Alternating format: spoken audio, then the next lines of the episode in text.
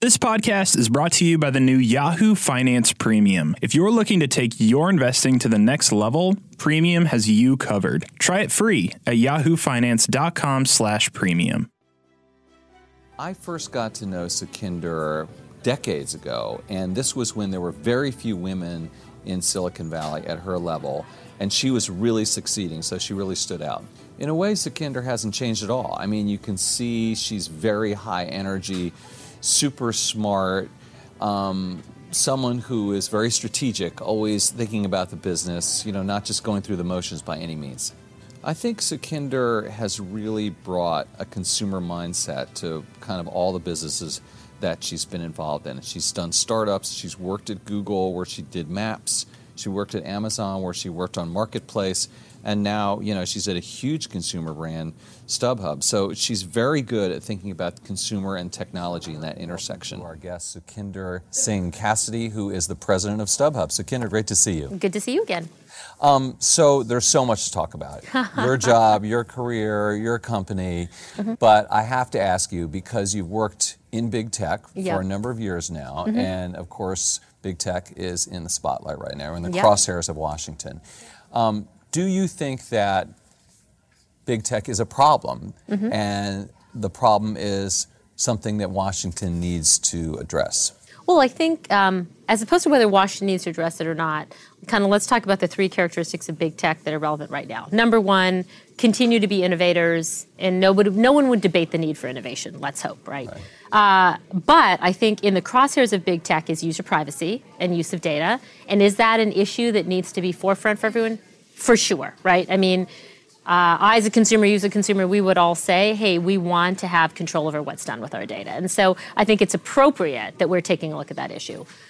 Other big issue in big tech right now is antitrust, right? And I would say, generally speaking, kind of at StubHub, at eBay, we believe in sort of democratic platforms, but platforms in which we don't set ourselves up to compete with our customers. And when I look at big tech, I think one of the things that I think about in the antitrust realm is the fact that many of the big tech companies are both providers of services to companies like mine, but quite frankly, have the risk of using our data to build competitive services. And so I do think that the focus on sort of platforms that both control access to users, not only have access to user information, but they sort of are a platform for many other companies to do business, yet at the same time, you know, are a threat of using that data to compete with kind of the companies they serve. So one of the things I think about is how to make sure that the platforms both can do good in the world, but A, be mindful of customer data and privacy. And number two, think about, you know, that construct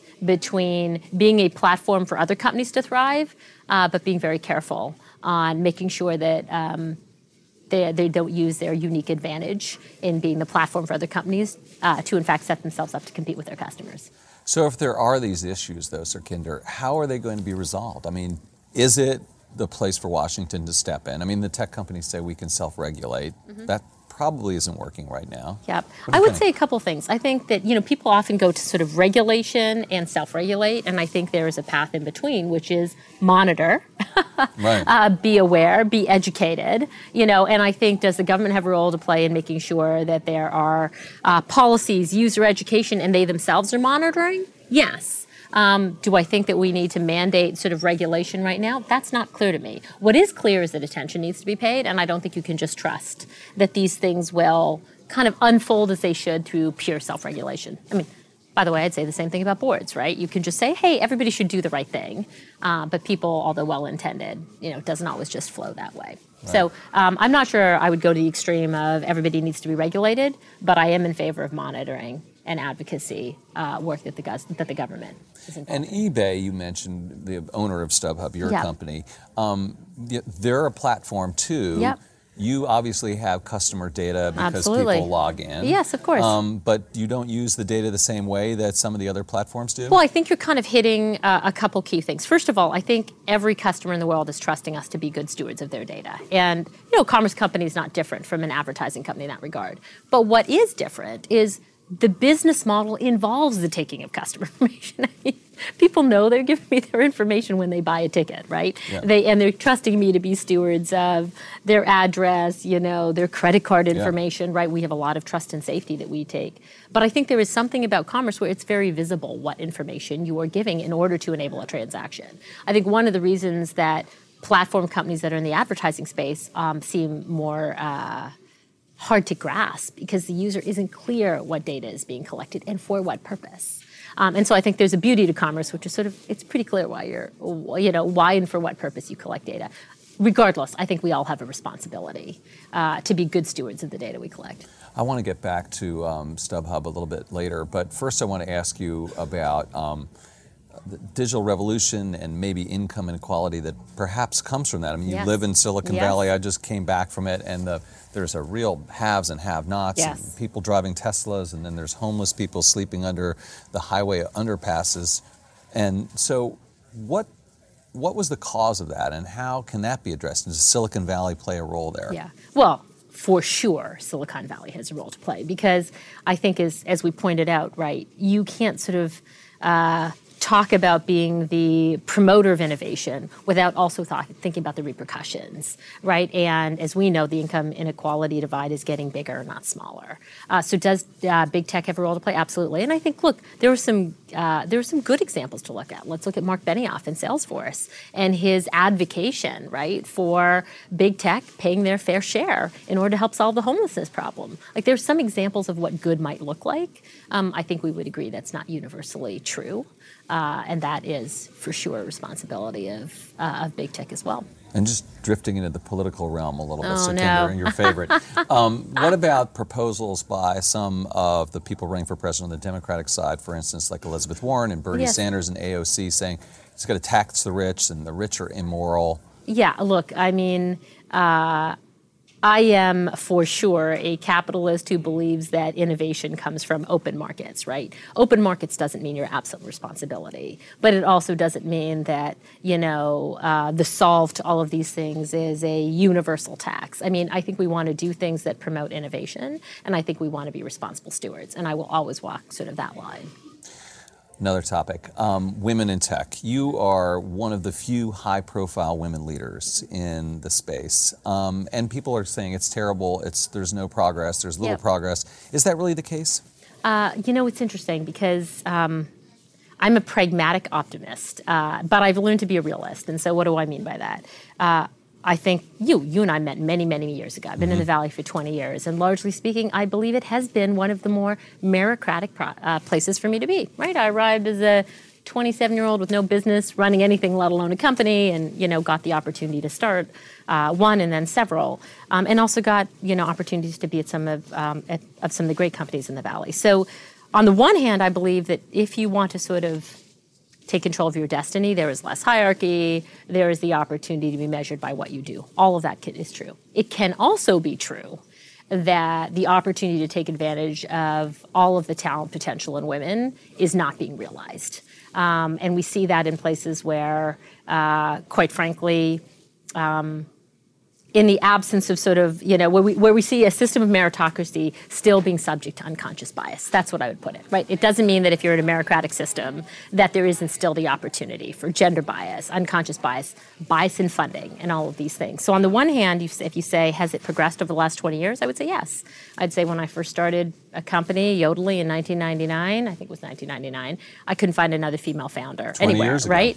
20 years ago. And we look at it today, and we look at not only the female founders running unicorns. I mean, Rent the Runway, Stitch Fix, The Real Wheel, which is just filed for IPO, Eventbrite, House,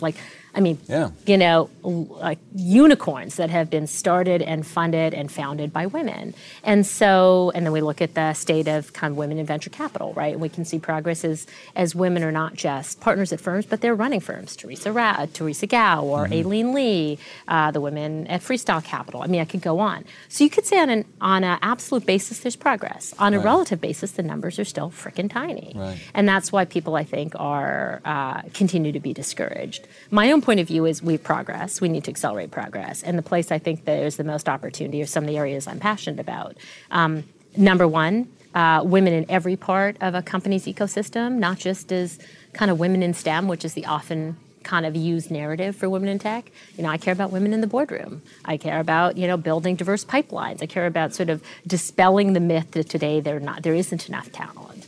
And then I think a lot about policies that make it more possible for women to stay in at the middle part of their career. Is the board list, does that endeavor speak to this problem? For sure it does, because right. I think it does. And talk about what the board list is. Yeah, and I'll talk about what is in a moment.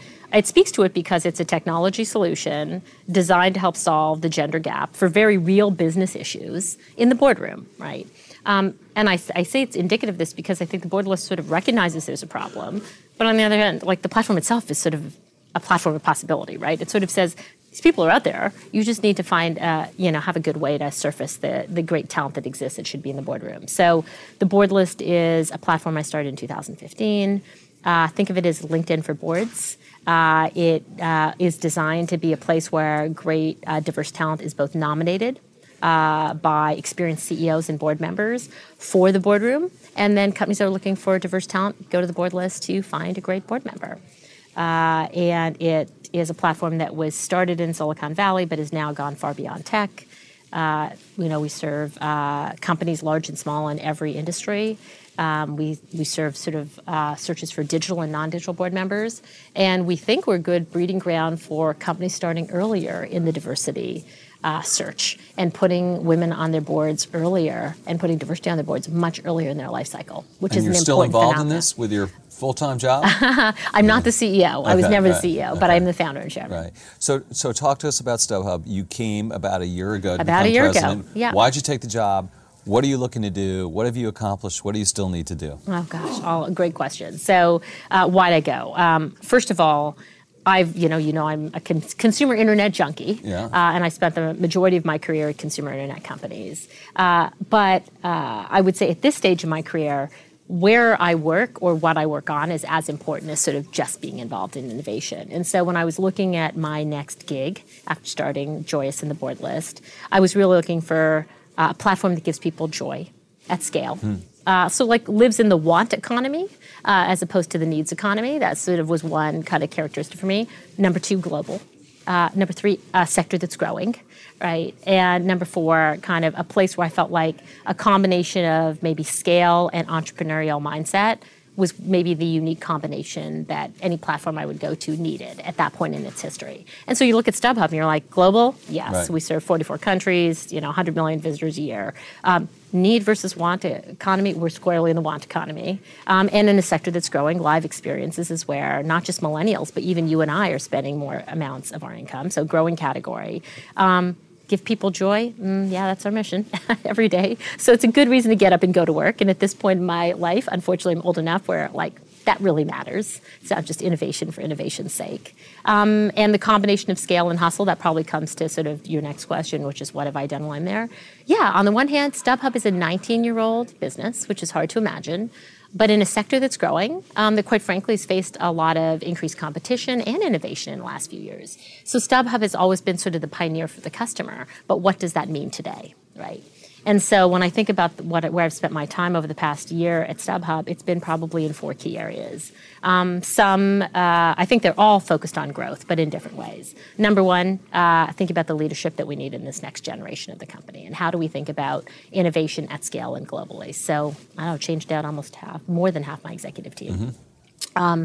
Number two, areas of growth and opportunity, international. I ran international at Google, and for StubHub, live experiences internationally is a even faster growing market than is in the U.S. You can think of everything from the kind of traveling customer. I mean, we're seeing more than ever NBA games abroad, Chinese customers traveling all over the world to have unique experiences with incredible disposable income. International just represents a whole new growth area for StubHub, so that's been the second area of focus for me. Number one, doubling down on the core business. The reality is that, as we talked about, the landscape in ticketing continues to evolve. And so just lots of efforts to sort of innovate at the core. And then lastly, culture and purpose. It's one of the things we'll talk about today.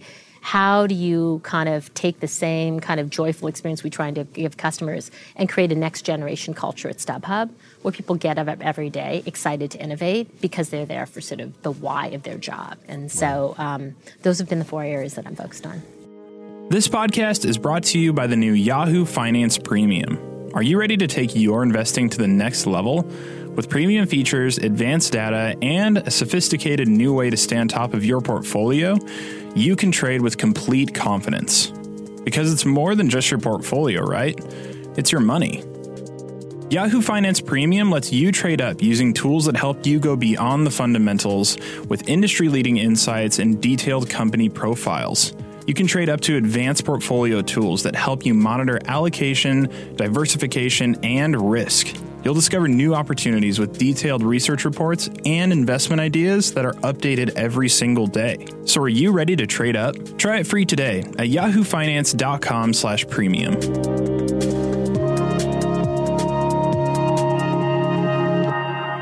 Now, the company's not without some controversy. I mean, First of all, you have an activist investor, Elliott Management, who's coming in rattling your cage. So I want to ask you about that. And then also, you know, this whole independent ticket brokers thing, and then the state and federal laws that people say is being arbitraged. So I want you to address both those things. First of all, what's going on with Elliott Management? They want it to be spun out of the company. They want board members, all that. You guys, the company's responded to an extent. Where does that stand?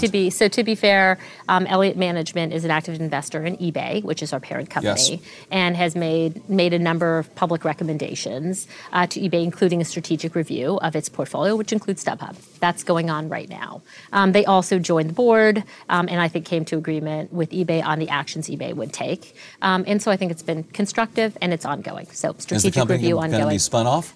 No answer, no conclusion, nothing to share right now. But an agreement that eBay would do a strategic review. In terms of where we sit in the ecosystem, look, I think that people love to look at ticketing as this controversial thing. And obviously when StubHub started, it was. Let's be super clear. Our brand is built on a fan-first mentality, right? And that means several things. Number one, it means that fans want access. At the end of the day, fans want to be able to go to an event when they want, how they want, the way they want, on their mobile phone, have a ticket that's safe and secure, and they want last-minute access. So this idea that the kind of a resale market for ticketing is going to go away, I'm like, what we see more than ever is, I mean, are you going to sit? Like, are you going to leave this meeting right now and go sit at your computer and wait for an on sale so that you can get a ticket the minute it's posted? No, you're going to make the decision to go to an event probably today for tomorrow or for next week. And you want access, right? And so our job is to provide a safe and trusted marketplace for that. I think when we talk about our second responsibility to consumer, it's making sure that's a safe and trusted experience, which includes working with sellers on policies that, you know, are transparent, making sure that tickets get fulfilled. By the way, it includes working with regulators, as we do in many markets, including here in New York, on making sure that fans always have access. We were kind of a big proponent of the paperless ticket law that, you know, passed here in New York a couple of years ago. And we were just at the FTC hearings this week. And we think our third job for the consumer is transparency. Like, I think we pride ourselves on not just providing a trusted experience, an experience that gives access when you want it. We also pride ourselves on sort of being transparent about what we do. And so, you know, whether that's in the UK, where we work with the CMA, or, you know, here at FTC hearings, I think, you know, we feel pretty secure that as long as we stay true to the fan, we'll be in a good place. Just to follow up on that, should state and federal laws regulating the market, should they be stronger, weaker, the same? What do you think? You know, mostly what I think, even with regard to ticketing, is what I said earlier with regard to the open market. So, fortunately or unfortunately, not every actor has the same ethos towards ticketing as we do. So, I think you find in many states there's monitoring, if not regulation. And I would say, generally speaking, I'm a fan of anything that gives consumers protection. Okay, so, and consumer transparency. So if you say, is there a role for consumer advocacy groups to play, or, you know, regulators around consumer advocacy? For sure. Number two, are there issues of potential, you know, anti-competitive behavior even in our industry? Yes. You know, are we a fan of seeing those monitored and addressed? Yes. So I think from both perspectives, I would, you know, am I looking to wake up and be regulated? No. Do we work pretty actively in every state with regulators? The answer is yes, and sometimes proactively to make sure that the customer interest is stewarded. What other things are you looking to do for customers? Do you have something called Ticket Forward? Yeah, we're going to talk about it. You got it. Yeah. Thank you for asking, right. Andy. Tell us about this. Bingo. You know, there we go. So look, I think as we chat about that journey at StubHub, you know, if the first year was about kind of ensuring international growth, stabilizing kind of, and optimizing the core business, think about the leadership team, and sort of reinvigorating the culture. When you think forward to what we have always represented for the fans, it is always sort of both the fan-first mentality and being sort of the first in our industry to do the things that are right for fans. So what do we have coming next? Number one, on the social purpose side, we are launching Ticket Forward, or have launched Ticket Forward, which is our global social good program where anybody can gift the joy of life. So this started in our own organization. We're like, wow, how do we feel the brand every day? And you and I both know that we live in a virtuous cycle where sometimes it's great to receive, sometimes it's great to give. And giving something like a live experience is a pretty special thing. So we started a program internally where we allow employees to nominate, took off. Then we partnered with Make-A-Wish globally, because when you think about being able to gift tickets to people in need or people who are inspired, what better organization than someone like Make-A-Wish that helps us do it publicly? And today we're announcing Ticket Forward globally, which has not only those two components, but the third component, which is opening up this virtuous cycle to our fans. So allowing our fans, partner organizations, the teams we work with, all to be able to nominate great people for their communities to be gifted a live experience. So it sort of takes that virtuous cycle that we live inside of StubHub and takes it outside of our four walls and allows our fans to join that experience, which we're pretty excited about. And partner orgs, like I said, including Make-A-Wish. The second thing comes to sort of that other piece. If we're going to be first for fans, it's not just on things like social purpose, great. Of course, they would look to us for that. But when you think about the fan experience, you know, we were the first to provide a fan protect guarantee. We were the first to provide mobile ticket access along all of baseball. We were the first to provide 3D maps. Well, I think the other first for us is really going to a full-fledged loyalty program, the first tranche of which is launching for our top-tier customers called StubHub Beyond, which really packages up an experience for fans that they expect from StubHub already into unique services that we provide for our top customers that really shows that kind of going to an experience through StubHub is far more than a ticket. So it includes premium concierge service, early access to events, kind of a first in the industry is refund protection for our top buyers to be able to actually refund a ticket, which doesn't exist in our industry today. So the announcement of StubHub Beyond is sort of one step forward in our kind of desire to be first for our fans. Sounds like a lot of work there. I do want to shift gears, though, and ask you a little bit about your background and some of these other places that you've worked. So you grew up in Tanzania, or were born there at least. Born in Tanzania, and so how did you get from there to where you are today? I mean, I know it's a whole... long, convoluted story, right? But the cliff notes. So, are there ways for people to be born in a place like that and get to where you are today? Yeah. And how does that happen? Just generally. It's a good question. So I was born in Tanzania to two Indian doctors. My parents both ran a medical practice together there and immigrated to Canada when I was two, and then ran a medical practice together in Canada for 20, 30 years. So first of all, like if you think of the through line, one through line, and I think research supports the same, is often entrepreneurs and entrepreneurial people experience entrepreneurship in their family. And although my parents are doctors and you don't think of that as sort of entrepreneurs, my father loved running a small business. Let me say that. He loved it. Like he just loved it. So by the time I was seven or eight. Billing, all of that. By the time I was 7 or 8, I was literally doing his ledger for his taxes. By the time I was probably 11 or 12, I probably knew how to do his tax returns. My first job was in his office. And he always told me to work for myself. The other kind of funny story about my dad is, besides loving entrepreneurship generally and loving running a small business, he actually loved technology. And so long before I ever knew anything about this industry, I distinctly remember, which I tell people, I was probably 15 or 16, and my dad would call his broker. You remember the days when you'd call your broker to trade stocks? My dad loved to trade stocks. And he'd call up his broker, and he'd like his eyesight was going because he was older, and he had this magnifying glass, and he was looking at the paper, and he'd call his broker every day to talk stocks, and he'd be like, "Dad," he'd be like, "Tom, let's buy some of this company AOL." Like we're in the AOL building right now, like 30 years later. I didn't even know what AOL was, and here's this sort of older doctor, like he spends all the day treating people. Loves stocks, loves Wall Street, loves innovation, has discovered this company called AOL and is buying stock, and I'm listening.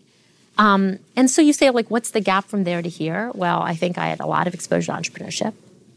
Obviously, I had the benefit of a very secure financial, environment, which allowed me to take risk, and I don't think we want to underestimate that the power of that. And I would say from my very first job, no surprise, was on Wall Street. My dad was like, hey, go down to New York and interview, and trying to get a job at that place called Merrill Lynch. And I did. And by the time I was in my 20s, I wanted to be an entrepreneur. By the time I was in my 30s, I was an entrepreneur in tech. And I think you could trace it all back to that origin story. So you've worked for these big companies, like you work for eBay now, you've worked at Google a little bit, you worked at Amazon, yep. You've started up companies, you've worked at startups. Yep. So what is the common denominator, Sukhinder, across those that allows you to succeed? I think there are probably two things. And by the way, I haven't always succeeded, right? There's been lots of failure, and there are lots of things that didn't work out, forward. Right? But let's call it progress. Right. Progress over a long period of time, even if not in every single case. I think that maybe the two through lines for me are, number one, always been building. Even when I was at Google, I was building first local and maps, and then I built the international business. So there's never been a time I've been at Amazon. I was in the first iteration of Marketplace, which was through an acquisition of a company called Jungly that I was at. So I've never not been a builder. And I think there are very few times. StubHub may be the rare exception where I inherited something at scale already and then trying to take it to its next chapter of growth, but always a builder. Number two, I think the other thing that's allowed me to succeed is, and I look for it in the people I hire, whether they're junior, whether they're senior, which is I've always had what I call operating range, which is, I can see where we need to go, and I can put myself at 30,000 feet. And then I can roll up my sleeves and be like, okay, well, what needs to happen today? And then I can get into the weeds and be like, actually, if we want to start a company, we need to go get some office space, and I need to hire a lawyer and do it cheap. So I think throughout my career, whether big or small, I've always been somebody who likes to go up, go down, get into the details, go back up, and I look for people that can move pretty seamlessly between vision and execution. And so I think I've been lucky that that's something I've gotten to do. How long do you want to keep doing this? I mean, do you ever think about it, like, why do you do this? What are you getting out of this? Well, don't we all hope we're getting impact? Why are you doing this?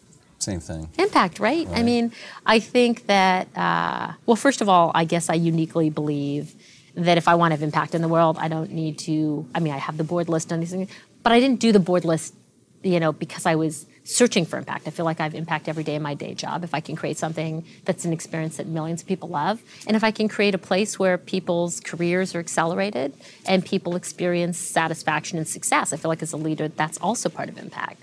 So at this stage, I'm just doing it for impact. And as we talked about, I'd rather be impactful in areas that I'm passionate about or enjoy personally as a consumer, and StubHub fits that bill. Do you think about how you are influencing the world or influencing younger people or influencing the world around you in terms of the people who work for you? I don't spend every day thinking about it. People tell me that, and it's gratifying. And obviously, I intrinsically believe that, or at this stage in my career, I would not be spending my time doing the things I'm doing. Do I actively think about it? No. Do I feel... I go through my day every day trying to do those things.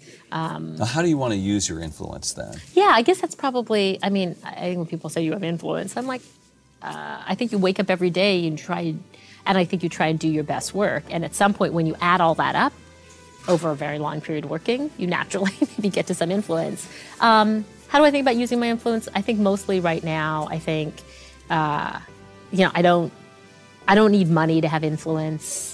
I think I just feel like my influence is like, look, can you help people see possibility and realize it? And I think if I can do that in every aspect of my life, at the board list, with my children, I want them to think that anything's possible and they can go get it. For women, at StubHub, for our fans, I feel like right now impact for me equals and influence is like, do you see the world as a place where anything's possible, and can you help accelerate possibility for other people? And I'm like, I feel like if I can do that, I'm good. I think the thing about Sukhinder to learn from her is just seeing the energy and the passion. She is 100% on it all the time and thinking and just so open about learning and thinking about ways to use technology and knowing that all these things are evolving and changing, and then she has to keep up, and then even more than that, drive it and get ahead of it. Thanks for listening to Influencers.